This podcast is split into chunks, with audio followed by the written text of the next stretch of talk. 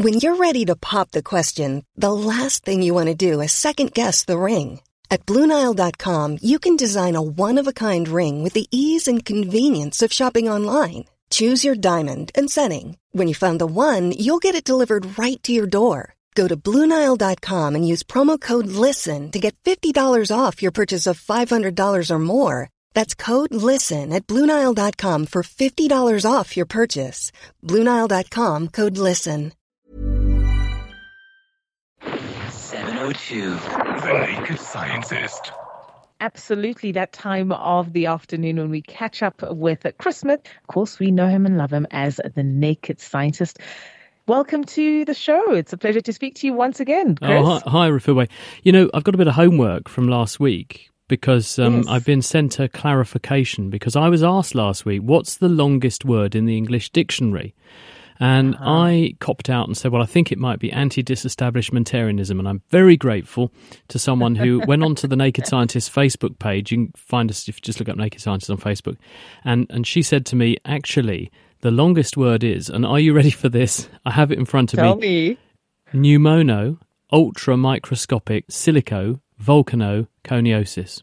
Now, this is a bit of a contrived artificial long word. It basically uh-huh. says this is lung disease caused by inhaling fine ash and sandy dusts. Basically, Absolutely. it's inflammation in your lungs, but pneumono ultra microscopic silico volcanoconiosis is the longest word in the Oxford English Dictionary.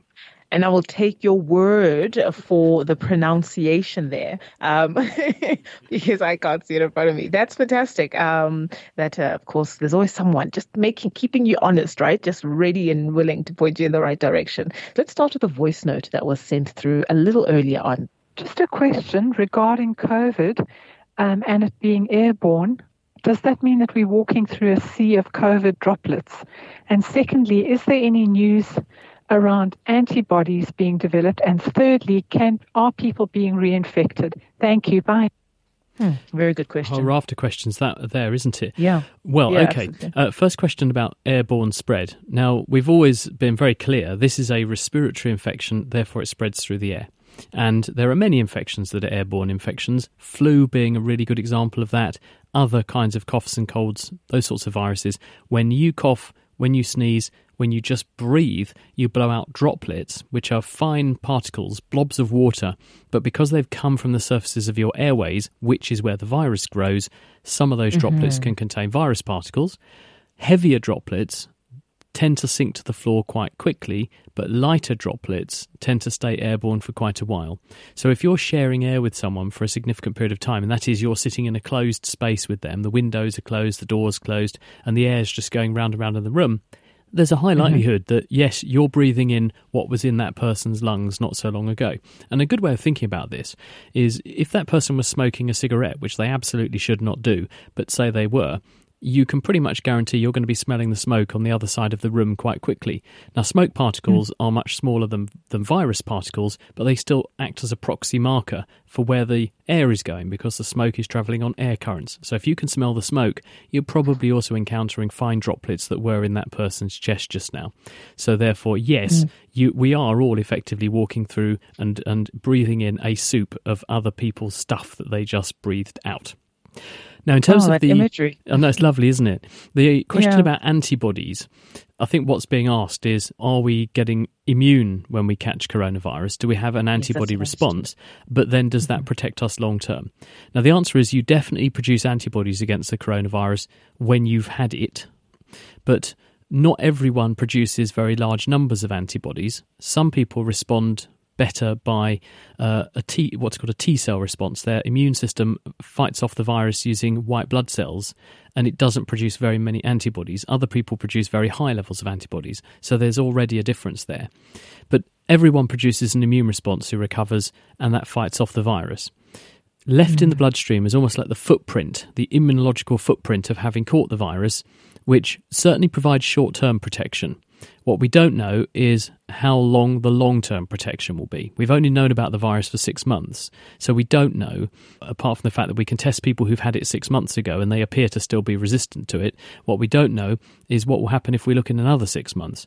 Because if you look mm-hmm. at the natural coronaviruses that circulate in humans, there are four coronaviruses that cause seasonal outbreaks of coughs and colds people don't make long term immune responses to those. The antibodies and the other immune responses that they make to those viruses decline with time, and after a year or so, they're gone. So, what we don't know is if this new coronavirus is going to be the same, and if we're therefore going to return to susceptibility a year after we've had it or not. And that has obvious implications for vaccines, and therefore it's a very hot topic for people to be studying at the moment. Absolutely, absolutely. And of course, uh, anyone who's interested in those vaccine passports, then uh, that might put paid to those aspirations as well, Chris. Well, it might do. That's right. Um, because yeah. obviously everyone's saying, oh, well, what, I, what I'll do is I'll just go and catch this thing or, or even get a vaccine if there is one, let's say, and then I'll be immune and that's fine. But actually, it might not be. And I think yeah. people are being very cautious about this because they don't want to encourage people to actively seek it out. Because there are some young people, for instance, who are thinking, well, why don't I just go and get infected? Because then I'll be immune and then it puts paid to it and I don't have anything to worry about. But actually, what that could do is to encourage more mass outbreaks. So people are emphatic. We absolutely don't want that to happen. But equally, having one of these immune passports doesn't necessarily at the moment mean anything because we don't really understand the long term immunity. Okay, Christine and Centurion, you've got a question for the Naked Scientist. Go ahead, please. Chris, what is the difference, please, between a virus and a bacteria? Hello, Christine. Well, a, a virus is much smaller than a bacterium. A bacterium is a cell in its own right. It's a microorganism, and it's a lot smaller than one of our human cells, but it's an independent entity. That bacterial cell mm-hmm. has its own genetic information in there, and it has all the machinery it needs to make baby bacteria. And usually, bacteria divide in what's called a binary fashion. So the bacterium will make another bacterium by splitting in half, and then the two halves will grow bigger until they're adult sized bacteria, and then they'll split again and split again. And so the bacteria can grow very, very fast, but they are their own entity. They are a cell. Mm. Now, a virus, on the other hand, is 100 times smaller than a bacterial cell, but uh, is, is so small that it contains just genetic information and no machinery to make more viruses. So, viruses need a cell to grow in. And a virus can infect one of our cells, it can infect a plant, or it can also infect bacteria. Even bacteria can catch a cold. There are bacterial preying viruses called phages, which will go and attack bacteria and turn them into a virus factory. Viruses, when they get into a cell, their sole purpose is to grow more viruses, and they do that by copying themselves hundreds to thousands of times in the cell that they've targeted, and then the cell is often compromised. It dies in the process, but not exclusively, but usually it dies, and then all those progeny viruses come out and they either infect other susceptible cells or they're coughed or sneezed or weed or pooed out of the body and then they go on to infect other individuals. So the distinction here is bacteria can cause infections and viruses can cause infections, but bacteria are their own living entity. They can grow independently outside the body mostly, not always, but mostly. Mm-hmm. Viruses, on the other hand, absolutely need a cell to grow in and they are therefore regarded as a parasite, whereas bacteria aren't. Fascinating stuff. Uh, Mandla in Roodepoort has got a question for you, Chris. Go ahead, Mandla. Hi, uh, mine is probably uh, what I would call a frivolous one. Maybe I don't know how people would look at it. I was just thinking about it the other day. Uh, my, I grew up. I was raised by my grandmom, and she used to tell us that if you leave your hair to be too long, if you've got long hair, like you end up having an, an afro, you become thin. So I, I, started thinking, could there be a scientific proof of this? Because then I started looking around, you know, some of the famous people with afros. I'm actually convinced that most of the ones that I know are actually, they are lean in terms of body size. That is so oh, interesting, I, I reckon your grandma was just using this as an excuse to encourage you to look smart and tidy. Uh, because um, basically there's no truth in that because hair is a protein. It's a protein called keratin. It's the same protein actually that your fingernail and toenails are made of, except in hair it grows into a thin filament, and on your nails it grows into a flat sheet. But once you've turned the protein in your body into hair, the hair is dead and you can't get the protein back.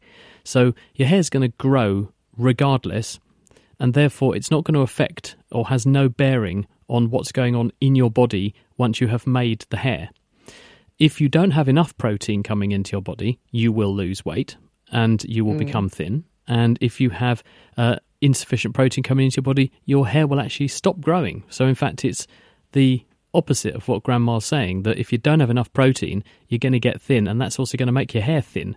Um, whereas if you have a good diet, your hair will grow at its maximum rate because a person who's eating properly is turning their excess calories and their excess amino acids into the protein that makes hair.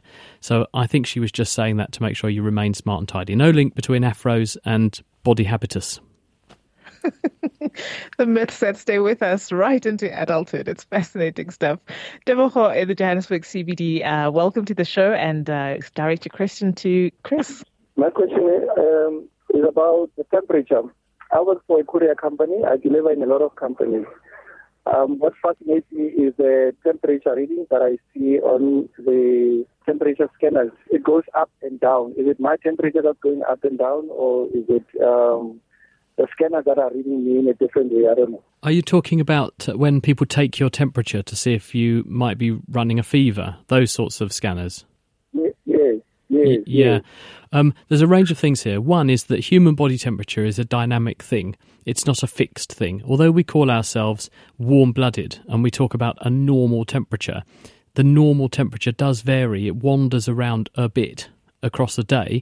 It's cool. We're much cooler at night when we go to sleep. And I don't mean cool as in wear shades and kind of snazzy clothes. We, we actually get colder at night because your metabolism slows down. There's no point in having your metabolism thundering away, producing all this energy you don't need at night. So your body turns down the thermostat when we go to sleep at night and it revs us up again in the morning when we're going to wake up. When you go exercising, temperature is going to rise. On a cold day, temperature of exposed bits of the body is going to be much lower than the temperature on a hot day. So there's a whole range of factors here, and that's not taking into account the fact that many of these scanners will also have a degree of inaccuracy. The medical grade ones that have been properly calibrated, they won't. But some of the devices that are being mm-hmm. used are not very well calibrated and or or they were miscalibrated or the calibration has wandered. And so when you use them on yourself in one location and then someone else comes along with a different one and uses it then you get different readings. So it could be a range of factors dynamic human body temperature the external conditions or also how well the temperature measuring device is actually working. But the key thing is that if you have a really really high temperature it gets picked up and then you can be warned you've got a really high temperature there's something wrong you should go home or go and see a doctor. Or um, hopefully you'd know if you had a really low temperature because you you would feel really cold but you're always going to expect a little bit of natural variation in your temperature Yeah. And to that point, is there some kind of standard practice in terms of looking after and storing these, um, uh, storing, uh, storing these instruments? Uh, I've had, an, uh, I've had an interesting uh, experience as well, where the difference between stepping out the car and getting the temperature taken in the car was two whole degrees, and that was strange. Granted, I had the heat on, um, but you know, it was just a difference of uh, two minutes between the two readings. Yeah, uh, it, it's more likely to be an operator thing as well. If you've got a person who's measuring the temperature on one part of the body, but then they're not consistently measuring it on the same part of the body, then that could also account for some of the variation as well. 702. The Naked Scientist. We're taking your questions for Dr. Chris Smith, the Naked Scientist. Warren in the Johannesburg CBD. You've got a question for the Naked Scientist. Go ahead. Oh, yes. Well, I wanted to, because I try to grow my nails, hmm. but when they grow and reach a certain stage, they just seem not to grow again. But the ones that I, I clip, they seem to like grow, sprout out very fast. Okay. So I guess Yeah, you're wondering, Warren, is is there some kind of signal? Do your know do your nails know that they've got too long and they slow down, or do they know they've been trimmed and therefore to grow more? And you could extrapolate that and say, if I shave my hair or shave my beard, women worry about shaving their legs. If you shave your legs, does that make the hair on your legs grow more and, and bushier and thicker and sharper and so on? And the mm-hmm. answer to all the above is no. Your nails are completely dead tissue. They have no idea whether they've been trimmed or not, and ditto your hairs. And the reason that hair, when you shave your legs, for example, and it feels spikier and bushier and thicker is because when the hair grows naturally, it wears away on the end and makes a fine, thin, tapered point.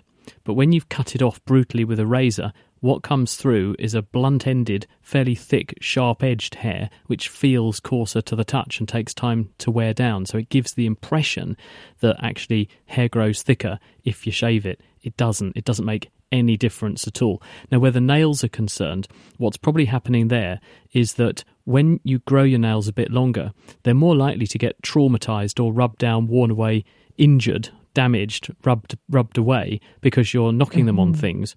And also, your nails grow at about 1.6 to 2 millimeters a month on your fingers. Toenails about 1 millimeter a month. And when you've got very short nails, a millimeter adds a big amount to a short nail.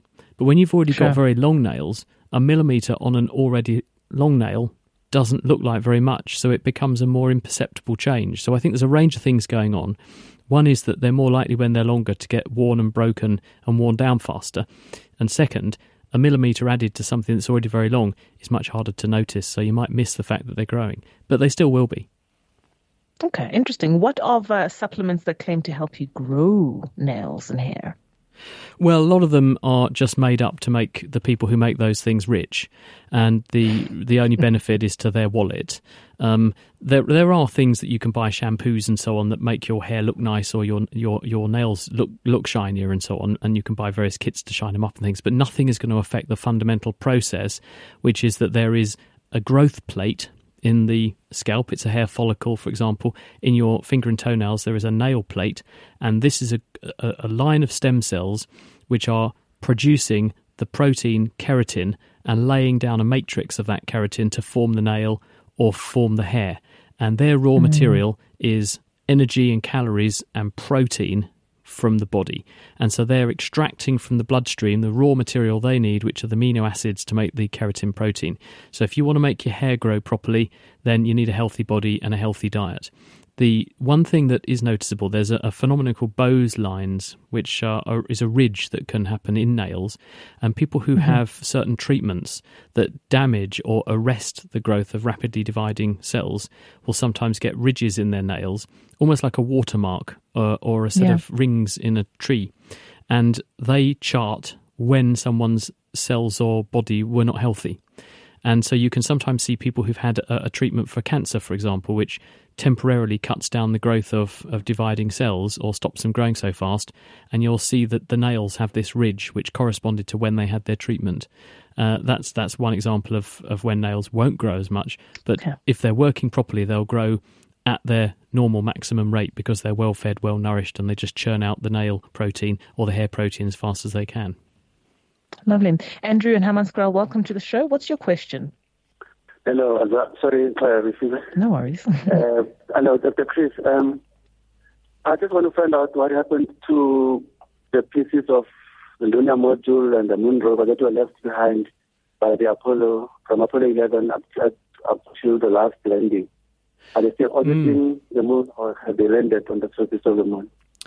The stuff is all still there, along with the footprints and the tyre tracks of the vehicles that were driven around the things that they used that they couldn't take away with them are all still there. And they, they have been photographed since. In the early 2000s, there was a mission called Smart 1, which uh, went into orbit around the moon, making various measurements, and it photographed in its uh, last days, as the mission began to end, it flew a number of times over some of the landing sites and took pictures. So we actually have those those images of uh, those things, and they're they're all still there, along with the mirror that the astronauts put on the moon surface, so that they can beam a laser from the Earth's surface to the moon and back again, which happens multiple times a day, and which is how we know how far it is to the moon because we can time how long mm. the light beam takes to get out there and get back, and we also therefore know that the moon is moving about two centimeters further away from the Earth every year? Sure. Nice question then. Bernard, welcome to the show. What's your question for Dr. Chris? Uh, good afternoon. Uh, my question is um, I'd like to know um, is there any particular reason why toddlers almost invariably, you know, wear their shoes wrongly? that is, one to the left, the left one to the right, the right one to the left. Yeah, I, my children were the same. They really struggled to tell left from right, and they don't realise the the subtly different shape of a right and left shoe when they're little. Sure. And it's the same with gloves. Kids will try and put gloves on the wrong way and everything to start with because what you're asking them to do is to make an association between something they're looking at and in, interpret the shape of the thing they're looking at and then make the connection between how that shape corresponds to the shape of their body and therefore which one goes where. And it's something that you, you need a slightly more developed brain to do that. So, very small children struggle to make those connections between this shape and they know it's a shoe, but then working out it's a shoe and which bit of the body it goes with because they have to hold in mind it's a shoe and it's a right shoe and then work Mhm. out well where does a right shoe go a right shoe goes on a right foot and making all those connections it's it's too many steps in the in the sort of cognitive chain for a small brain to cope with so it takes a little bit longer to coordinate all those different uh, sets of, of instructions in order to get your right foot in your right shoe Yeah, yeah. Well, it certainly gives us a great chuckle as the parents Sure and as family. Last one is uh, from Pat in Johannesburg. Welcome to the show, Pat. What's your question? Hi, Chris, I wanted to find out something from you, please. Uh, you have all these um, companies advertising that they can grow somebody's hair back or they use laser to, to do that. From what you said earlier on, it looks like they are selling us uh, snake oil to old people, yeah? Pat is saying essentially four uh, companies selling products that claim to be able to help men with hair loss and balding. Uh, these claims that they're making are in effect not true. There are some hair restoration processes that do have a degree of effect. Now, the most successful one is you do a hair transplant. Um, Sure. What they do is go to the parts of your scalp where you're relatively more hirsute, and they take small numbers of hair follicles. And the hair follicle is the chunk of your scalp with all the stem cells in it, and they implant those into the parts of the scalp where there is a paucity of hair, usually brought on by what we call male pattern baldness. This is a mm-hmm. heritable condition. It's where we don't know exactly why, but there are specific patches of the scalp that are more susceptible to the influence of the hormone testosterone. And testosterone gets converted into a form that poisons hair follicles in that pattern. So, hair transplant, one way to do it. There are also some drugs that can increase or rejuvenate the activity of existing surviving hair follicles. And if you make thicker hairs and make them grow better, you can give the impression of more hair coverage. And when hair follicles first begin to fail as we go into a bald state, then hairs become thin and more wasted looking. And as a result, it makes the hair look thinner. So if you make the hair grow thicker and faster, Mhm. you can give the impression of more coverage. But you can't at the moment with these drugs bring back hair follicles that have completely died off. But you can certainly restore some quiescent or resting hair follicles to activity. People are looking at this though, and ways in which we might be able to persuade uh, follicles to either form again in the first place, or or make Sure. more follicles that we could implant with a transplant to to give people a choice as to whether or not they want to go bald or not. Fantastic. Uh, Dr. Chris Smith, always a pleasure, always fun Thanks, to chat to you. We'll have to leave Take it right care. there. An absolute pleasure. You too.